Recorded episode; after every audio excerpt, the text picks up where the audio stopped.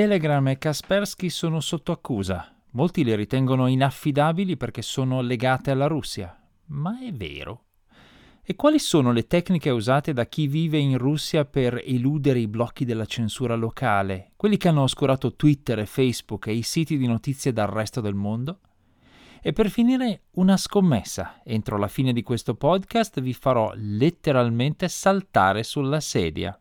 Benvenuti al Disinformatico, il podcast della radiotelevisione svizzera dedicato alle notizie dal mondo dell'informatica. Io sono Paolo Attivissimo.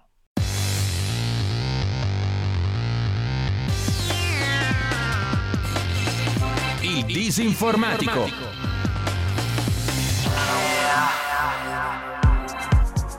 L'invasione russa in Ucraina ha attivato una serie di sanzioni internazionali che riguardano molte aziende russe o legate alla Russia, e fra queste c'è anche il noto produttore di software di sicurezza Kaspersky. Mi stanno arrivando parecchie domande su cosa fare in particolare con gli antivirus di Kaspersky.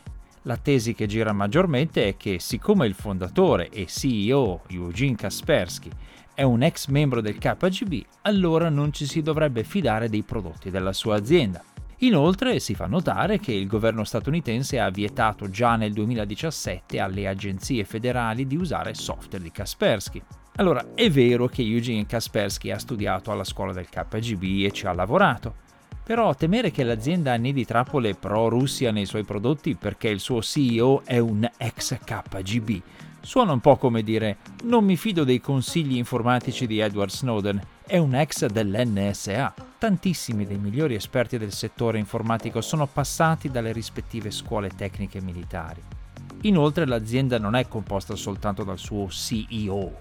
Ci lavorano tecnici esperti di moltissimi paesi del mondo e in seguito alle accuse statunitensi Kaspersky ha attivato una serie di centri di trasparenza che consentono ai partner fidati e agli enti governativi di esaminare il codice dei suoi prodotti. Uno di questi centri di trasparenza si trova a Zurigo. Alcuni giorni fa Kaspersky Lab Italia ha inviato una lettera ai suoi clienti nella quale rassicura sui principi aziendali e sulle misure prese per mantenere la continuità operativa nonostante gli embargo verso la Russia.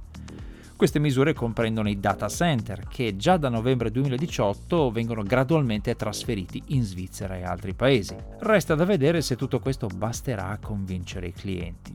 Come sempre in questi casi bisognerebbe basarsi sulle prove, non sui sospetti. Ci sono prove? Bene, allora si può ragionare. Non ci sono prove? Allora forse è meglio evitare decisioni di pancia. Anche il divieto statunitense è stato emanato senza fornire alcuna prova concreta. E anche il Centro per la Cibersicurezza britannico, N C S C, nota che non ci sono motivi robusti per sconsigliare l'uso del software di Kaspersky. L'esperto informatico Stefano Quintarelli su Il Post nota che Kaspersky è certificata per l'uso in ambiti classificati e allo stesso tempo solleva la necessità di una riflessione a lungo termine, cito, in merito a chi affidare la scansione di tutti i contenuti digitali, con antivirus e altre tecnologie, in particolare di quelli ospitati nelle organizzazioni pubbliche e private. Lo stesso Quintarelli cita anche il fatto che Kaspersky si occupa molto direttamente della sicurezza informatica delle infrastrutture governative russe. Il problema in effetti è che un antivirus è un software che ha pieno accesso ai dati e al sistema operativo per necessità e quindi è indispensabile potersene fidare completamente. Conviene insomma ragionare con calma per decidere se si vuole cambiare prodotto o no, quale prodotto scegliere e come fare bene una migrazione che non crei una vulnerabilità proprio in un momento delicato come questo. Le decisioni avventate raramente si sposano bene con la sicurezza informatica. Nel passare a un prodotto alternativo bisogna anche valutare quanta fiducia si può dare al paese dal quale proviene quel prodotto alternativo.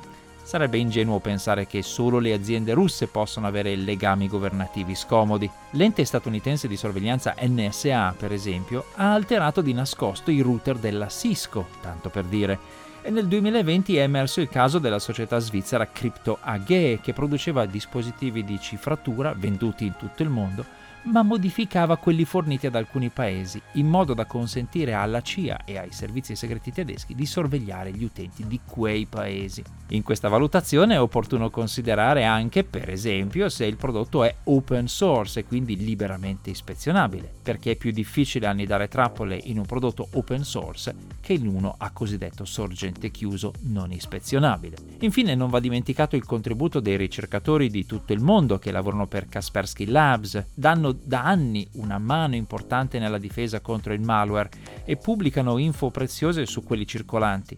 Fra l'altro la qualità del software antivirus di Kaspersky è ritenuta molto alta e in alcuni casi superiore ai prodotti alternativi. C'è anche un altro aspetto pratico importante da considerare a proposito di Kaspersky.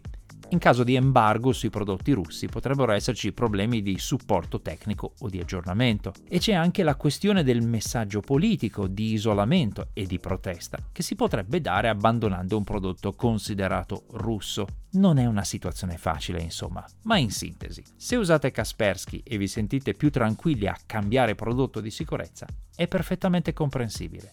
Però pensateci bene e pianificate altrettanto bene l'eventuale sostituzione. Telegram, la popolare app di messaggistica, ha un problema. Viene vista come un'app russa e quindi molti la considerano particolarmente a rischio, perché il suo creatore e fondatore, Pavel Durov, è nato in Russia. La questione è particolarmente delicata in Ucraina, dove Telegram è da tempo l'app più diffusa nella sua categoria. Se i russi fossero in grado di spiare la messaggistica del paese che hanno invaso, il rischio sarebbe altissimo. Ma Pavel Durov non è in buoni rapporti con la Russia. Nel duemiladodici, durante le proteste contro Putin, si rifiutò di chiudere i gruppi Telegram che organizzavano le marce di protesta. Il paese bandì Telegram nel duemiladiciotto, quando Durov si rifiutò di fornire alle autorità i dati degli utenti. Questo blocco si rivelò inutile e facilmente aggirabile, quindi la Russia si arrese, togliendo il divieto nel duemilaventi. Durov oggi vive a Dubai e il ramo materno della sua famiglia proviene da Kiev. Il vero problema della sicurezza di Telegram, in realtà, è un altro ed è slegato dall'attuale crisi russa. Moltissimi utenti dell'app credono che tutti i messaggi e contenuti che scambiano attraverso Telegram siano criptati end-to-end, ossia impossibili da leggere per Durov e la sua azienda. Così come lo sono i messaggi di WhatsApp o Signal, che sono criptati in modo che i rispettivi gestori non possano leggerli. Ma le cose non stanno esattamente così. Infatti soltanto le cosiddette chat segrete di Telegram sono realmente cifrate end-to-end. Tutti gli altri messaggi sono salvati in copia sui server di Telegram, dove sono protetti tramite cifratura, ma in teoria sono accessibili all'azienda. Le chat di gruppo su Telegram non sono cifrate, nemmeno se il gruppo è privato. Le chat segrete di Telegram, per chi non le conoscesse, sono quelle che si attivano toccando il nome della persona con la quale si vuole chattare e poi toccando i tre puntini in alto a destra per scegliere la voce Inizia chat segreta. Il contenuto di queste chat viene cancellato automaticamente dopo un periodo di tempo che si può impostare a piacimento. Moxie Marlinspike, creatore dell'app alternativa Signal, ha pubblicato su Twitter un'analisi impietosa nella quale ha messo bene in chiaro i limiti di Telegram, soprattutto per gli utenti in Ucraina. Telegram, dice, ha molte funzioni estremamente desiderabili, ma in termini di privacy e di raccolta dati non esiste scelta peggiore, dice Marlinspike. Telegram conserva tutti i vostri contatti, gruppi, media e ogni messaggio che avete mai mandato e li conserva in chiaro sui suoi server. Praticamente tutto quello che vedete nell'app, dice Marlinspike, è visibile anche a Telegram. La sua obiezione principale è che Telegram viene presentata spesso come un'app di messaggistica cifrata, quando in realtà è cifrata soltanto in minima parte. Anche se non vi trovate in zone di guerra, è importante conoscere questa differenza e agire di conseguenza. Da parte sua, Pavel Durov ha scritto su Twitter pochi giorni fa che nove anni fa ho difeso i dati privati degli ucraini dal governo russo e per questo ho perso la mia azienda e la mia casa. Lo rifarei senza esitazione. Parole forti e vicende personali che ispirano fiducia.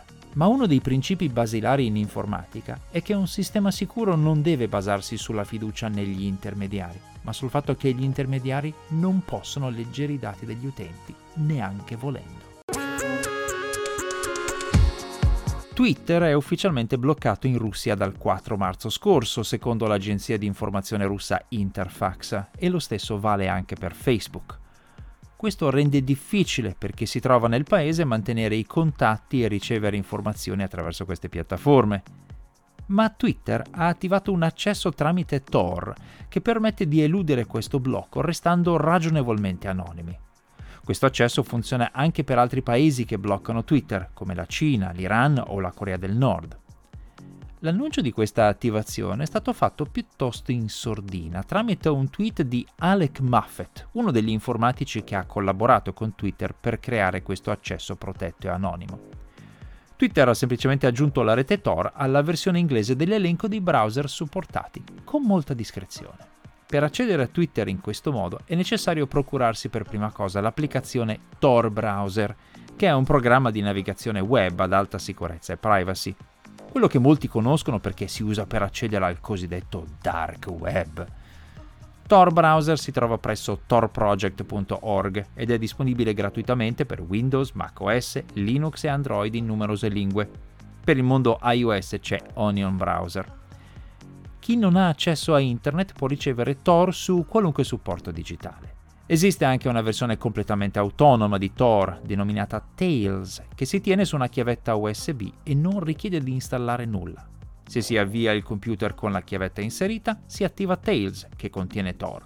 Se si avvia il computer senza chiavetta, parte il sistema operativo normale, ossia Windows, macOS o Linux che sia. Questo consente di evitare di lasciare sul proprio computer tracce visibili della presenza di questi software, che potrebbero essere considerati sospetti. Tails si trova gratuitamente presso tails punto boom, scritto B O U M, .org. Trovate su disinformatico punto info tutti i link che cito. Una volta installato Tor o avviato Tails, che poi a sua volta avvia Tor, per accedere a Twitter scavalcando filtri e blocchi si mette un link chilometrico che trovate su disinformatico punto info. Anche Facebook offre un link di questo genere, lo rende disponibile già da maggio duemilaventuno. Alec Muffett ha inoltre pubblicato su GitHub un vasto elenco di stazioni radio accessibili tramite Tor, come la B B C, Deutsche Welle, Radio Free Europe, Radio Liberty in numerose lingue. L'elenco include anche link Tor ai motori di ricerca, a ProtonMail e al cosiddetto Secure Drop di Bloomberg, Al Jazeera, Financial Times e di molte altre testate internazionali.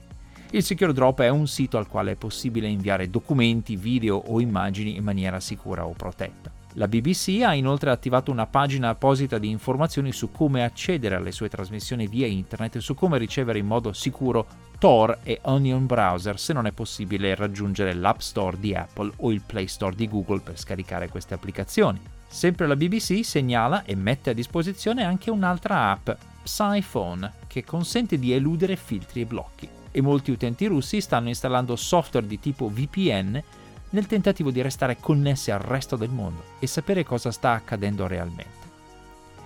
Nessuno di questi sistemi per aggirare le censure è perfettamente sicuro e infallibile e quindi vanno tutti adoperati con molta prudenza, però intercettarli o bloccarli richiede un impegno di risorse tecniche e umane che potrebbe rivelarsi insostenibile, soprattutto se vengono usati da tantissime persone. Una volta tanto, insomma, il dark web si dimostra utile per scopi positivi, ben diversi da quelli per i quali è conosciuto normalmente. Siete in ufficio? Allora scommettiamo che entro un minuto vi farò alzare ripetutamente dalla vostra sedia e che i vostri colleghi presto faranno altrettanto. Molti utenti di computer hanno notato che ogni tanto, a caso, i loro monitor si spengono per qualche istante e poi si riaccendono. Questo succede in particolare con i grandi monitor piatti che sono molto popolari da qualche tempo. È una scocciatura breve ma persistente, anche perché non si riesce a trovarne la causa.